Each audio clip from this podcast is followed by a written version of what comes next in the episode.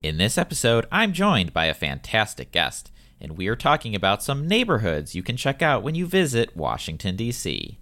Now, D.C. may not be a huge city like New York or London, but there are over 100 neighborhoods here, all with their own unique style and vibe. When you come to D.C. as a visitor, especially your first time, your trip is probably centered around downtown and the National Mall. And that's okay. That's where most of the major museums and sites are concentrated. But I think if you really want to experience Washington, D.C., you need a mix of downtown federal government sites and local neighborhood stuff. I'm not saying you need to go to 100 different neighborhoods, but even just walking around a few or going to a restaurant in them is a worthwhile experience. Now, I think most out of towners, when they hear Washington, D.C. neighborhoods, immediately think of Georgetown. It's a famous neighborhood with a ton of history, but we are not going to cover it in this episode because it's already been pretty well covered. The other neighborhood in DC with some name recognition is Capitol Hill, which is personally one of my favorites, but another that we're not going to talk about here today. Instead, my guest identified five neighborhoods that are a little less well known than those two, but are still great for folks who are visiting DC. I hope you'll find some inspiration in this episode and maybe check out one or two or three of them when you come. With that said, let's get started.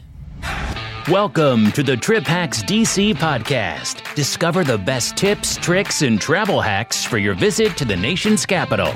And now, here's Rob and this episode's special guest. Hello, and thank you for tuning in. If you want to check out other podcast episodes or see the show notes from this episode, you can do that over at triphacksdc.com slash podcast. Today, I am joined by Paige Muller. Paige is the founder of Curious Caravan – a custom trip planning service that curates one of a kind adventures and itineraries for curious explorers seeking the unexpected in Washington, D.C.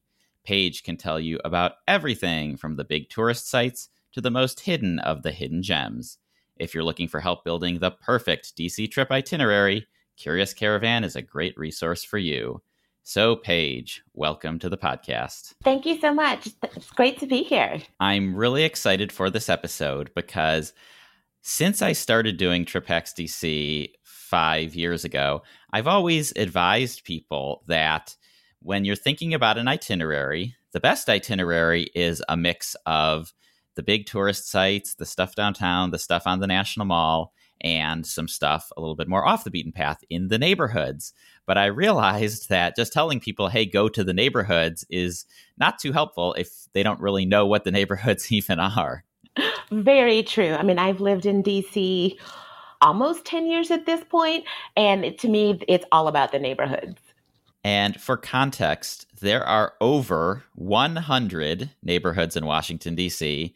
Some of them uh, are well known, Others, even I sometimes uh, have to Google or to figure out, look on Google Maps where they are. So there's over a hundred, but I have asked you to pick out five to share with everyone today. And hopefully, you know, folks will learn something new about some of our neighborhoods. Yes. And it was so hard narrowing this list down to just five. I appreciate that. To go from over a 100 to five, yeah, that's challenging. Yeah, that was really hard.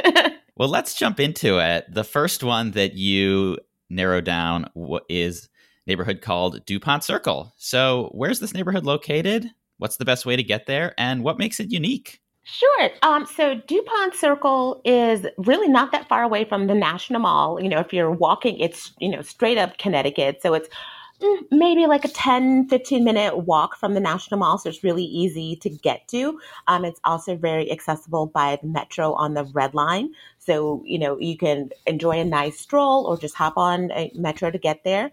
Um, and what I love about DuPont Circle is that, you know, I think people who do know it think it's this, you know, crazy place, and it kind of is, but it it's this mix of stately old mansions and quirks. So it really does have something for everyone in this neighborhood. I think when people think of Washington, D.C. neighborhoods, especially when they think of Georgetown in particular, they think of those classic DC row houses. And I often tell people you don't have to just go to Georgetown to see those. I think DuPont Circle is a great example of that. Yes, DuPont Circle has some of the most amazing former former um, you know mansions in the area. This is an area where you know, people with money settled. This was really the kind of the Ritz Carlton area, uh, you know, when it got settled. So a lot of those uh, mansions are now embassies, and this area is actually called Embassy Row. Um, you can enjoy a walk from Australia to Africa, you know, all without leaving DC. Um, you know, the homes are beautiful. Many of them are decorated outside with uh, public art. So you can, you know, you've got that as well. And also, the great thing is that many of these embassies are open to the public. They do tours, so you're able to go in. They do events throughout the year, so you really do get get to experience the culture of these different places. And one of my favorite events every year in May is the Embassy Open House, where these embassies throw their doors open. And, you know, this one day you literally can travel around the world and go into all these embassies and learn about the countries, the cultures you get to eat, drink, listen to the music. And it's just a really great way to celebrate our international community, which is so much a part of what DC is all about. Yeah, I attended this year. It was fun. I, I didn't go into too many. Um, you typically have to pick and choose. Uh, You've really got to pace yourself. Yes, you got to strategize and pace yourself. It's impossible to do it all.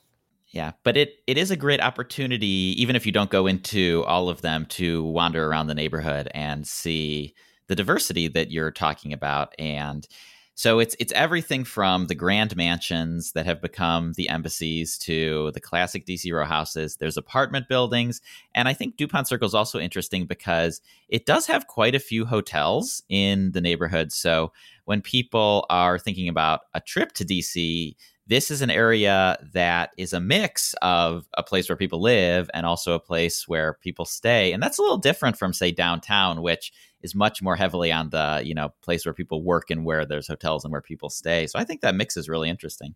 Yeah. I mean, you really do get a slice of life in DuPont because, as you said, it's a place where people live there. So, you know, you can relax in uh, the DuPont Circle Park and see people playing with their dogs, eating lunch. You know, there's people always there who are playing chess and they welcome people to stop by and, and join in for a game. Um, you know, the park hosts music as well. But yeah, then there's some really great um, hotels in the area. So it's another great option for a place to stay if you don't you know necessarily want to be in the heart of everything. Maybe you want a little bit more of, a, of an authentic experience. So dupont circle certainly gives you that in a very comfortable but in a very vibrant area that's great for singles families you know anyone who's looking for more than just the national mall. You mentioned the embassies. You mentioned the dupont circle park itself. Any other particular sites of interest that visitors might want to check out? Yes. Okay. So I have two. So uh, one is the mansion on O Street, which is this really quirky place. It used to be um, several mansions, in fact, um, that were knocked together into this into this huge building, with, and it's part mansion, part inn because you can also stay there. It's part art gallery. It's part antique shop. It's part you know, scavenger hunt. Um, there are over, I think, 100 rooms that you can try to find, you know, on a tour. I've I've gone several times. I have not found even half that number. Um, you know, there's all kinds of memorabilia that you can look at, that you can buy. Um, you know, fun fact: it was the home of Rosa Parks when she would come into DC. There's actually um, a room that's dedicated to her. Um, you know, so it is really just a really quirky place um, th- that is a lot of fun. So that's one place I recommend. Then the other is DuPont Underground. Um, it used to be a, a, streetcar station, you know, running right through the heart of DuPont. It um, they tried to revive it throughout the years and didn't really have much luck, but it's been revived as an underground art gallery. Um, local artists have decorated it. So there's some amazing graffiti by some of the best known graffiti artists in the city. It hosts all kinds of exhibits throughout the year. Um, there's performances, live music, um, you know, but you also see the, you know, the tracks that are still down there. Um, if you wander further enough in the tunnels, you know, you can still see remnants of when it was an active streetcar station. So it is just a really fabulous and quirky place, um, and certainly someone that I highly recommend you visit because there's nothing else like it in DC for sure. Those are two very unique picks. I agree with both. Although it feels like whenever I go to DuPont Circle, um, the underground is not open every day and it is used for events. So definitely check the official website to make sure there's an event happening on the day you want to go. It feels like I always, you know, bad luck uh, seem to miss them, but definitely a very cool space, uh, if nothing else. Now, when it comes to neighborhoods, eating is a big part of any trip. And so people always ask me for my picks, and I'm going to do exactly the same for you, Paige. So, DuPont Circle, any particular food or restaurant picks in the area? Okay, so one of my favorites is Kramer's. Uh, it used to be Kramer's Books, and it is still a bookstore, but it's a bookstore slash restaurant slash bar. Um, and it's just really comfy, cozy. I mean, I love books, so there's nothing better than getting lost in a bookstore. But there's, you know, there's eating outside. They've got a great little bar space. It's, um, you know, and the food is also really good. So it's a really fun place. It's uh, you know, easy to get to. So that's one of the places I actually love to go, especially for brunch. The brunch is amazing. Um, you know, because then after that you can, you know, browse for books or browse for books first and then read them with brunch. Uh, my other favorite place is a an Italian place called La Tomate. It's been there for 30 years and it's a neighborhood bistro. And it's just comfy, cozy. You almost feel as if you've been transported to Italy. The food is delicious. Um, you know, you've got a great view of the hustle and bustle um, on Connecticut Avenue, but you're kind of set away from it a little bit. So that is, those are two of my favorite places to eat in DuPont Circle. Oh, actually, and one more before I forget. Uh, Je ne sais quoi. It is a French bakery. It is wonderful. It's very anonymous looking, but it is some of the best pastries I have ever had outside of Paris. You also get a stellar cup of coffee or cappuccino. It's small, so there's really not a ton of room for seating unless you go early. But I highly recommend you go in, you pick up something, and then you head over to the park and just enjoy the day, enjoy the weather, and enjoy people watching. So those are my three food picks. Fantastic. And part of the reason I'm asking about your picks is for the sake of the audience, of course, but also for my own sake, because I did not know about that French bakery and I am a sucker for a good cup of coffee. So I think the next time I'm in the area, I may check it out myself. Excellent. Don't blame me for the calories. Uh, so that's north of uh, the National Mall. DuPont Circle is north of the National Mall. The next neighborhood that you had picked out to talk about is south of the National Mall. And it's a neighborhood um, that's also a quadrant. So, for folks who are not familiar with the layout of Washington, D.C., the Capitol Dome is right in the center of our street grid. And then we have the four quadrants northwest, northeast, southeast, and southwest. And because of the geography of where the Capitol is located near the Potomac River, uh, boundary of the city. Southwest is the smallest quadrant, and in many ways, the quadrant is a neighborhood itself. So, can you tell us a little bit about Southwest? Sure. Well, I think a lot of people probably know uh, the Wharf neighborhood. If you if you um, are talking about Southwest, it is one of the newest neighborhoods. Um, you know, but I've lived in this area a very long time, so you know I knew it before any of the new condos or hotels were built. It is a residential area.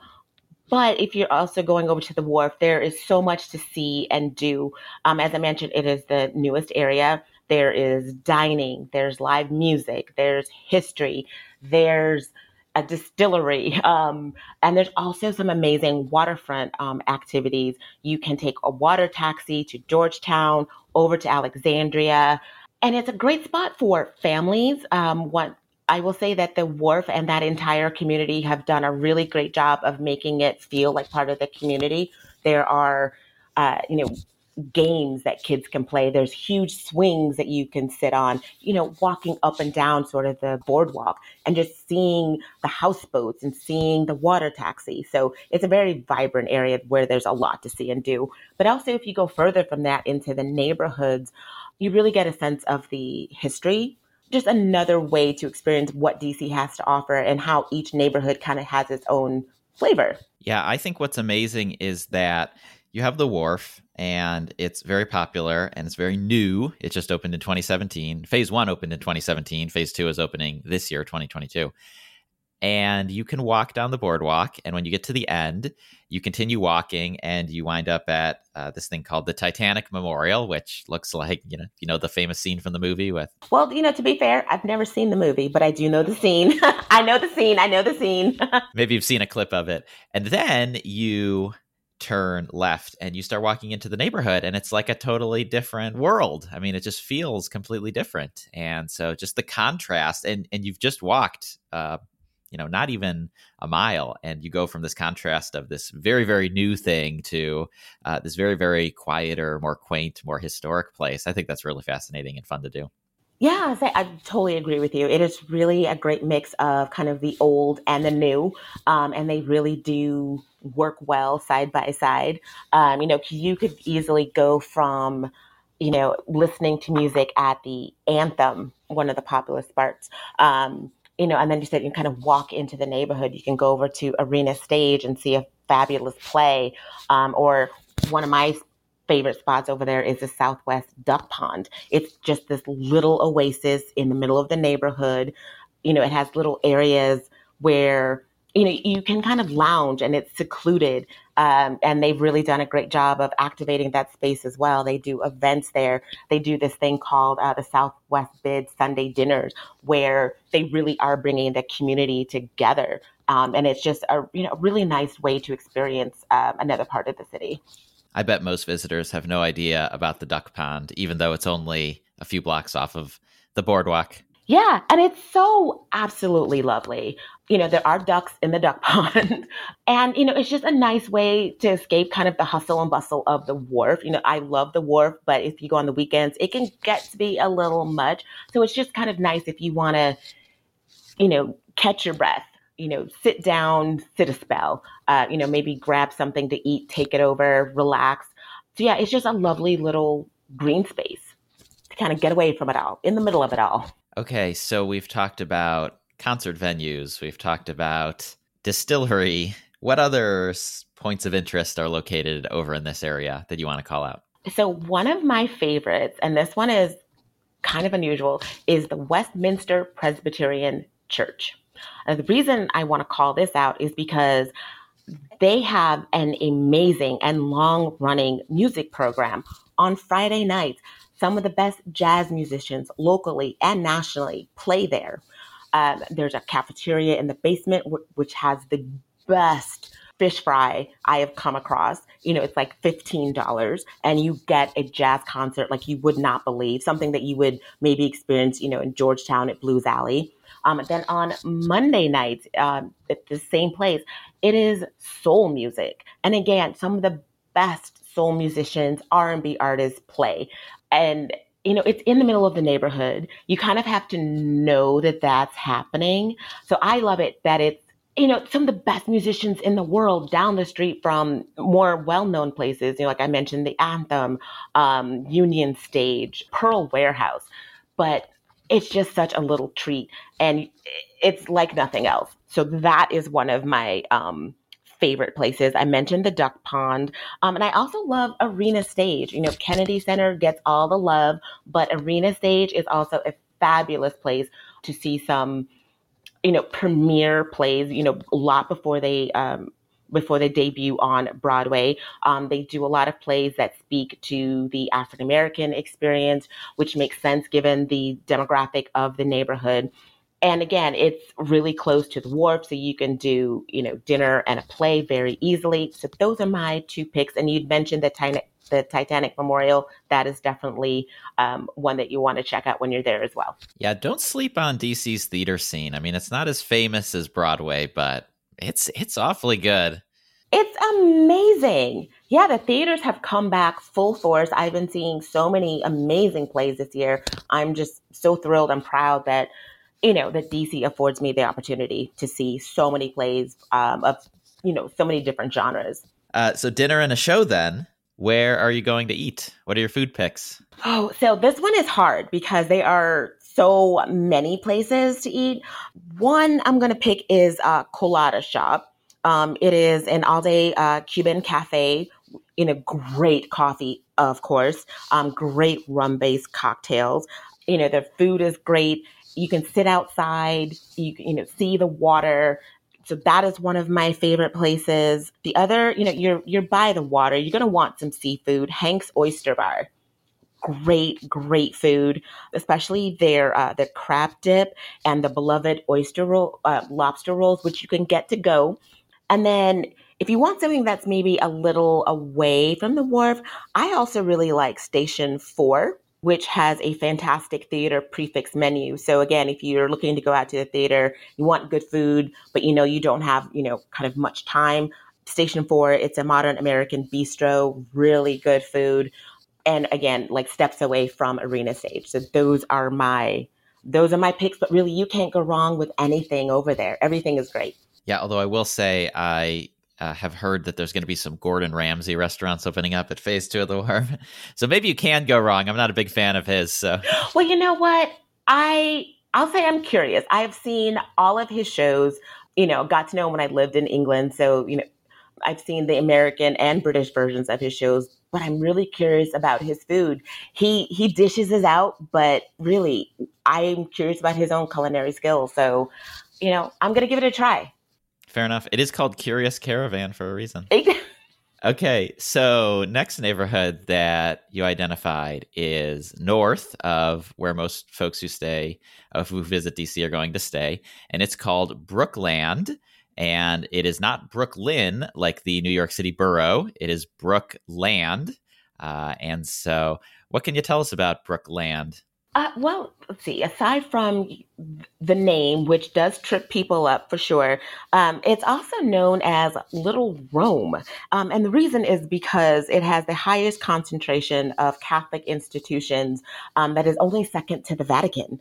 The Catholic University is located there, the Basilica of the National Shrine um, is there, and also the, there's a Franciscan monastery.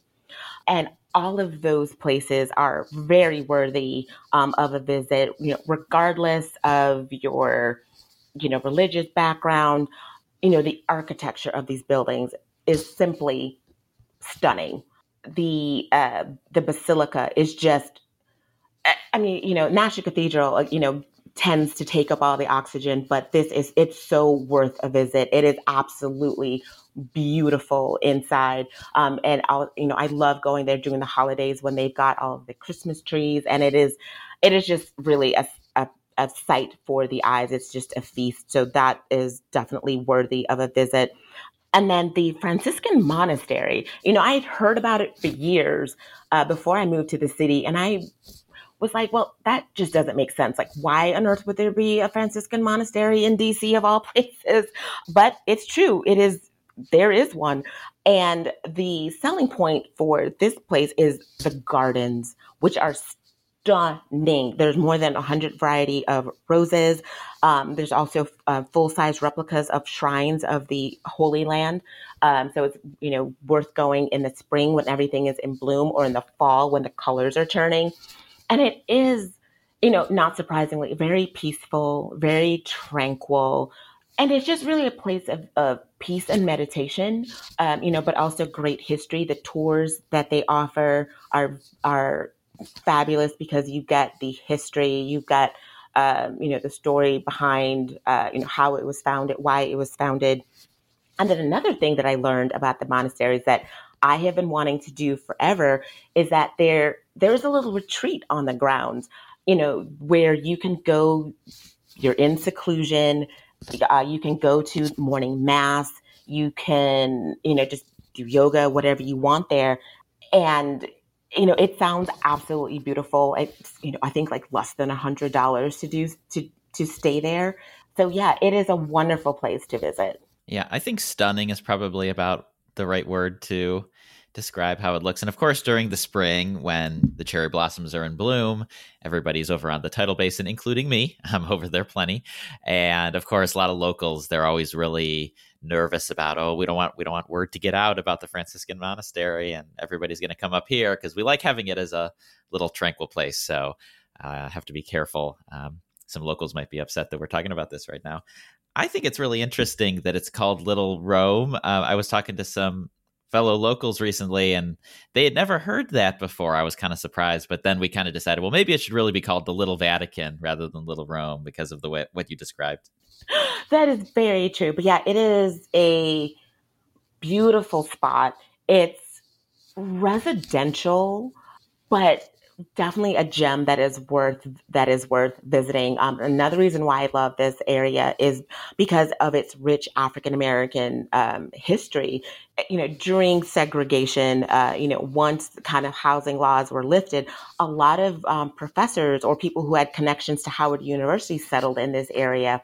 And there are five stops on the African American Heritage Trail that you can visit right in this neighborhood including um, Ralph Bunche, who was the first African American to win a Nobel Peace Prize. Yeah. So, you know, you've got a lot of, you know, rich history that you can experience, you know, just, just kind of walking around, taking it all in. Um, so it's definitely another, that's definitely another reason why I love this neighborhood. There's so much to explore that you really wouldn't expect. And we haven't even really talked about the fact that it's also I don't want to call it a college town, but it's kind of like a little college neighborhood because, like you said, the Catholic University of America is right there, and it's a not a huge, but a fairly decently sized university. So there's college kids hanging around. You've got a lot of amenities that would appeal to them, but then you've also got it's very residential, and you've just got a lot of longtime residents who live there too. Yes, and it's also got a very thriving um, kind of art center. Um, the Monroe Street uh, Market, they do an art walk every Friday. Um, it's an, a brick paved um, area that has about 20 or so galleries and studios. So, you know, you can go, you know, on Fridays, it's fantastic because usually all of them are open. So you can, you know, stroll, pop in, say hi, get to know them. And that is, you know, another part of, of why I love it because I'm a huge supporter of local businesses, uh, you know, local creatives, um, and just having that opportunity to get to meet the people who, you know, sell the products that I want to buy. Um, to me, is invaluable to have that connection. So, you know, like when I look around my home, I, you know, I know the artist who painted my you know, who painted a picture or who made, you know, this fantastic bag for me. So that is um, a huge selling point that I think everyone should take advantage of. You know, just go down and see the amazing products that are that are created by people right here in DC. And I don't think we've mentioned it yet, but this is uh, the neighborhood that's probably the farthest away from downtown. So to get here, you can get here easily, though. That's the good news is that even though you might not be walking here, you could. It'd be a long walk, but most folks are most folks are going to take the metro, and there is the Brookland station on the Red Line, so very easy to get to. Uh, just find your way to the Red Line, and then you can get up here. So let's close it out with your food picks, your restaurant picks. okay. Well, as you you know, as you mentioned, um, you know, it is a college town, and what is a college town without some great places to eat and drink? One of my favorites is Brookland Pint, uh, which is right on the corner of the Monroe Market that I mentioned. Uh, they have, I think, about like 25 beers on tap. Um, really great comfort foods, you know, some fantastic burgers. So a, and it's very buzzy on the weekends. It's families that are out. It's you know the artists that are coming into the studio. So it's it's a, a great hive of activity with some great food. Then also um, the Brookland Tasting Room, which um, is the Right Proper Brewing Company's place where they brew. Um, they have one in Shaw as well, which we'll be talking about. Um, they offer free tours, um, and they have uh, it varies how many beers that they have on tap. Um, you know, usually like ten to twelve. Great chance to support um, a local brewery and you know and try out some of their product. And then another one that I like, which is um, a little bit more folksy, I guess you could say, uh, Murry and Paul's. It's a cash only place, but it is some of the best breakfast you're gonna find. You know, great portions. You know, locally owned you know, you hear some great stories when you're in there. Um, so those are my those are some of my picks of where to eat in that neighborhood. I think one thing that I've been thinking about lately is there's so few cash only places left, and most places have kind of I don't I don't want to make them feel bad, but you know, gotten with the times. They're taking credit cards now. A place that is still cash only they're only able to do that because it's so good and they have such a loyal customer base that those folks are still willing to go to the ATM, get out the money, and go there. So to me, that's actually nowadays in 2022, perhaps a little signal of something great. Exactly. It's been around forever. And, you know, if you go and eat, you'll certainly see why. You'll see why locals love it. Okay. So we talked uh, about a brewery that also has a location in Shaw, which is the next neighborhood. So let's go down the street to Shaw. Now, some people call this U Street. I think that's not quite accurate. The name of the neighborhood is Shaw. U Street is one of the main streets uh, in the neighborhood. So we're going to call it Shaw, I think, uh, for this discussion. But if you hear someone call it U Street, they're usually referring to roughly the same place. Yes, exactly. And thank you so much for pointing that out um, because it is an entire neighborhood. Um, but as you mentioned, U Street is the most famous uh, part of this neighborhood. And the reason why is because it was also known as Black Broadway. Um, you know, the neighborhood itself was the center of um, kind of middle class, you know, African American life and culture in DC during a time of segregation. You know, professors from Howard, uh, writers, poets, musicians, all called this center home. Um, and so it is very historic. There's a, so much history. I like to, you know, I think of it as kind of living history because, you know, you're walking in the footsteps of people who gave it its name, who made it such a great spot. Um, and I will say that Cultural Tourism DC has done a fabulous job of keeping the history alive with a lot of signage and a lot of placards. So um, it's a great way to learn the history of this neighborhood is to um, you know look for those signs and placards and you know find out who lived there and the people who you know kind of made their name there. Yeah, absolutely. And I will also say so the signs, the materials out on the street, those are great. I actually took a guided tour of Shaw last winter. It was a tour uh, specifically about many of the musicians who lived uh, and worked and sang and played music in the neighborhood. And man, that was so good. And I learned a ton. So even though I don't give a tour of this area, it's one that I'm not an expert in. When you can find a good tour guide who can show you around this area, oh, it's so worth it so worth it. I mean, and another way to learn the history of the area is through the murals. Like I love murals so much. Um, so it's another reason why I love uh, this neighborhood is because the murals here tend to be to commemorate a person, um, an act, uh, you know, a milestone, whereas in other parts of the city, you're looking at maybe just more kind of contemporary designs or something that's, you know, pretty. But here in this area, there is context for all of the art. Um, and it's another way that it keeps the history alive because it, you know, it commemorates the people who made it what it is. Walking along and, you know, kind of looking into those alleyways and on sides of building is very well worth it. Um, it's another way to learn about, um, about this neighborhood. The murals are super cool. I love the art.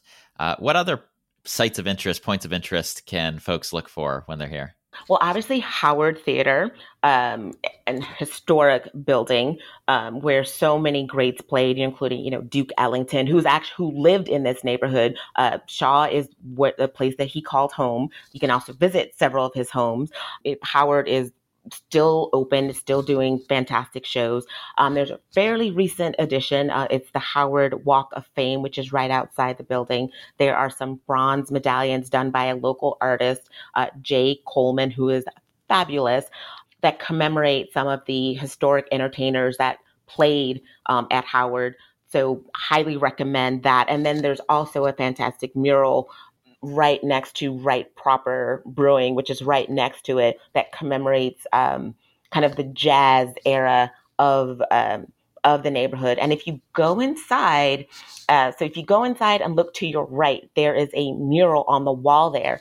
That is the existing wall of the pool hall that used to be there. And this is the pool hall where Duke Ellington played when he was a kid and where he, you know, listened to touring musicians um, and got curious about art, uh, about music and learning how to play and kind of where he decided that this is what he wanted to do. Um, you know, with his life and make this a career. Um, and so it kind of commemorates his journey, you know, when he was a teen and who, so he probably shouldn't have been in the pool hall, but regardless, um, it's a great, um, it's a great uh, relic that is still that's there. And you can see live music there. I mean, they still have concerts there. Yeah, for sure. So it's not like it's not like an old fashioned theater that you just kind of look in like it's a museum. It's an actual working performance venue. Exactly. Exactly. There's so many in this neighborhood that I so many things here that I love. I mean, everyone knows Ben's Chili Bowl. You know, it's it's a must. And the food is great, but also another reason why I love going is that uh, Virginia Ali, who founded it along with her husband, uh, still comes in, and she is an absolute delightful woman you know so just even on the off chance that you might have a chance to to meet her um, i would suggest you you know suggest you go. It is still family owned family run. Her sons are there. You know so it's always great to see them because they are such a fixture of u street of shaw of dc i mean ben's chili bowl is synonymous with dc at this point. Um, and then i also love the african american um, civil war museum. You know, it, it's a part of history that is not very well known. Um, you know, doesn't kind of get the spotlight that it deserves. So I love this museum and how they've dedicated to telling that part of the story. Um, it's being renovated right now, but they are still active. They, um, you know, still do a lot of great programming. One of their programs that I think is so worth it is called um, Founders Day, um, and it's something to look on their calendar and see when they have it, is that kind of anyone who has a connection to the colored troops or that period of history um, is welcome to come in and talk about their connection to either someone who served or um, you know family histories. And it is such a fascinating way of looking at history not as just something that happened but here are the people uh, here are the stories that make it so important, so rich, um, that make it more than just dates.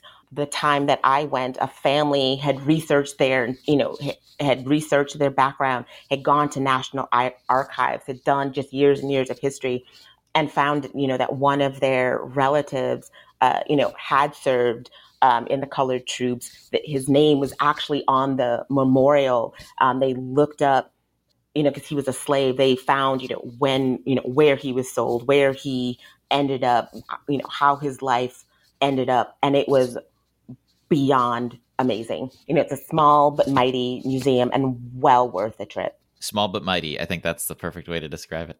And there is an outdoor monument uh, memorial as well. So just in case you're hearing this and you're like, oh, I'm really bummed, you know, it's under renovation. I'm going to be there. You can still see the outdoor memorial as well. So Ben's Chili Bowl is the most famous food in the neighborhood.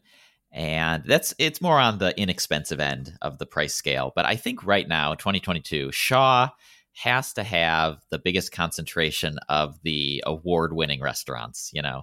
Uh, and that includes your Michelin star winners and all your other local award winners. There's a lot of good places to eat. So you will not go hungry in this neighborhood, especially if you're on vacation and you're willing to splurge. You will have more than enough choices. But what are your picks, Paige? Where will you go? Uh, well, you mentioned Michelin star. Uh, one of my favorites is Unconventional Diner, which is a Michelin star winner. It is elevated comfort food. You know, so th- like their meatloaf is amazing, but it's not your like your mom's meatloaf. It, uh, you know, it has bacon and it's you know they do a lot to um, to their foods to make it homey and approachable but really displaying um, their culinary technique and the food is absolutely delicious um, so that is one that i highly recommend. And then i uh, would also suggest exploring some of the Ethiopian restaurants that are in the neighborhood. Uh, DC has one of the largest, or actually the largest African um, Ethiopian population outside of Africa. And there's um, on 9th Street, which is here, has been renamed Little uh, Ethiopia. And there's so many restaurants um, offering that type of cuisine. So you know maybe go out of your comfort box a little bit and and try some ethiopian food there's some really great places for you to try here I love Ethiopian food. And I understand that for many visitors, that it might be their first time they've ever tried it. And now, granted, Ethiopian food is, you know, they're expanding, they're going to more cities. Uh, so it's not just DC anymore. But for a lot of people from a lot of parts of the world, this might be their first time. And people often ask me, well, what, what place should I go to? Because it's overwhelming to choose. And I always just say, it doesn't matter. Go to 9th Street, walk into the first one you see, you're going to get a good meal. Agree. Yeah, there's no such thing as bad Ethiopian food, I don't think. I've or at least I've never come across it. So Yeah, not that I've had. Yeah, same. So go and try it. All right, excellent. So let's travel to our final neighborhood. This one is in the northeast part of the city, and it is called Noma, which is spelled capital N, lowercase o, capital M, lowercase a. And that's in, in New York City style because they do this with a lot of their neighborhoods. It's uh, short for North of Massachusetts Avenue. And this is a really fascinating area to me because for a long time, there wasn't a lot over in this area. It was kind of a more industrial area near Union Station. And after the Red Line was built in the 70s, they added an extra station onto the Red Line, and it's the station that's now right in the middle of this neighborhood, Noma. So, as far as neighborhoods go, this one's not an old historic one like DuPont Circle or Southwest or Brookland. This is one of the newer neighborhoods. So, what's it like?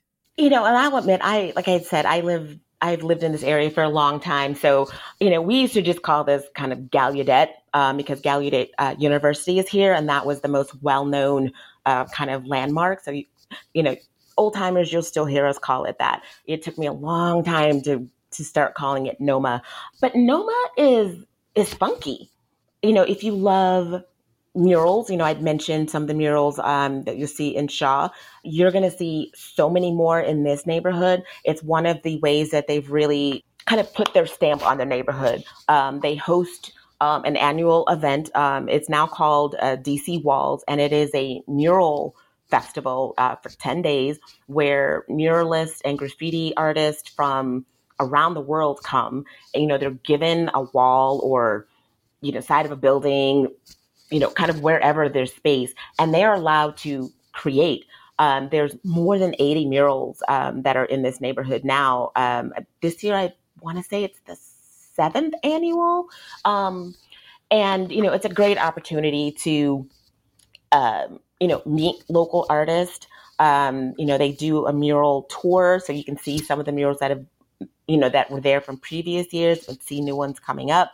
So that's one of the kind of calling cards of this neighborhood. Um, but also, the other thing you're going to probably associate with this neighborhood most is Union Market. You know, if you are a foodie, this is the place to be. It's a it's a food hall, and if you're not familiar with that, it's a lot of food places in one one spot. So kind of like a food court, and there's literally something for everyone. Um, it changes quite often, so you know it's like a like a box of chocolates. You never know what you're gonna get. Um, you can sample everything from seafood to food to pub food from Britain to oh gosh, you know you you name it and and you can find it there. Um, and they opened a second um, food hall uh, which specializes in food from Latin America. So you've got sort of these two uh, culinary profiles going on you know you're definitely never gonna you're never gonna go hungry um, over in this area. You know there's shops uh, so you can wander you can eat you can shop. Um, there's also more artwork here um, that's been going up. So really there's something for all the senses. You can you know look at art eat food shop. So there's a lot to do here. This is definitely the foodie area and the reason I described earlier this area as being industrial is because before they opened up the food hall, this whole Union Market area was like a place where you would buy wholesale. So, like if you owned a restaurant, you would go to Union Market in the morning to pick out your produce and pick out your uh, meats and fish. And there's like a restaurant supply store there where you can like buy you know giant cooking vessels for your kit you know restaurant kitchen.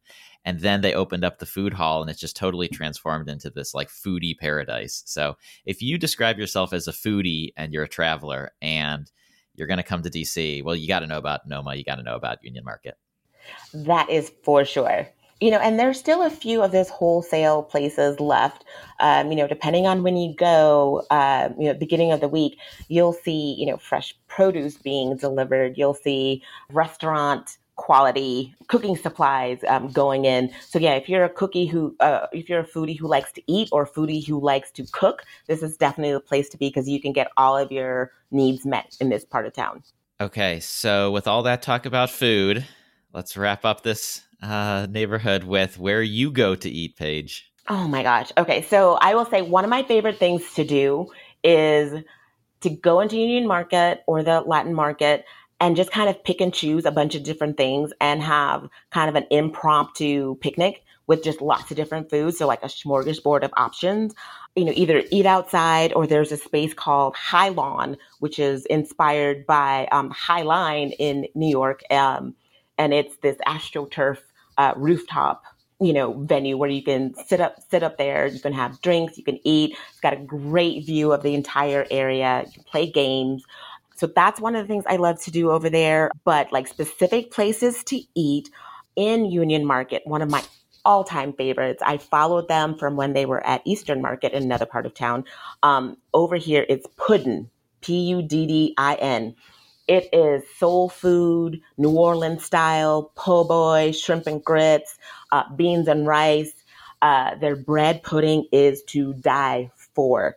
I love everything on their menu. Um, and it's woman owned. She's lovely. So that gets my big thumbs up. The, another place is Destino, which is in the Latin market.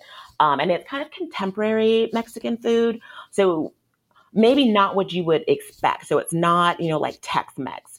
So it's contemporary food, but absolutely delicious. And I highly recommend the cocktails. I was there for brunch with a friend of mine and we sampled um, all of them. Very good. Well, Paige, I want to thank you so much for coming on the podcast, sharing your knowledge about these five great areas that visitors can check out on a future trip. There's over 100 neighborhoods in DC, and we've only talked about five. So this only scratches the surface, and maybe in the future we'll we'll do another five. I don't know. Um, but in the meantime, where can folks go to learn more about Curious Caravan, follow you, contact you? Where where are you on the internet? Where am I on the interwebs? Uh, my website is curious caravan.com.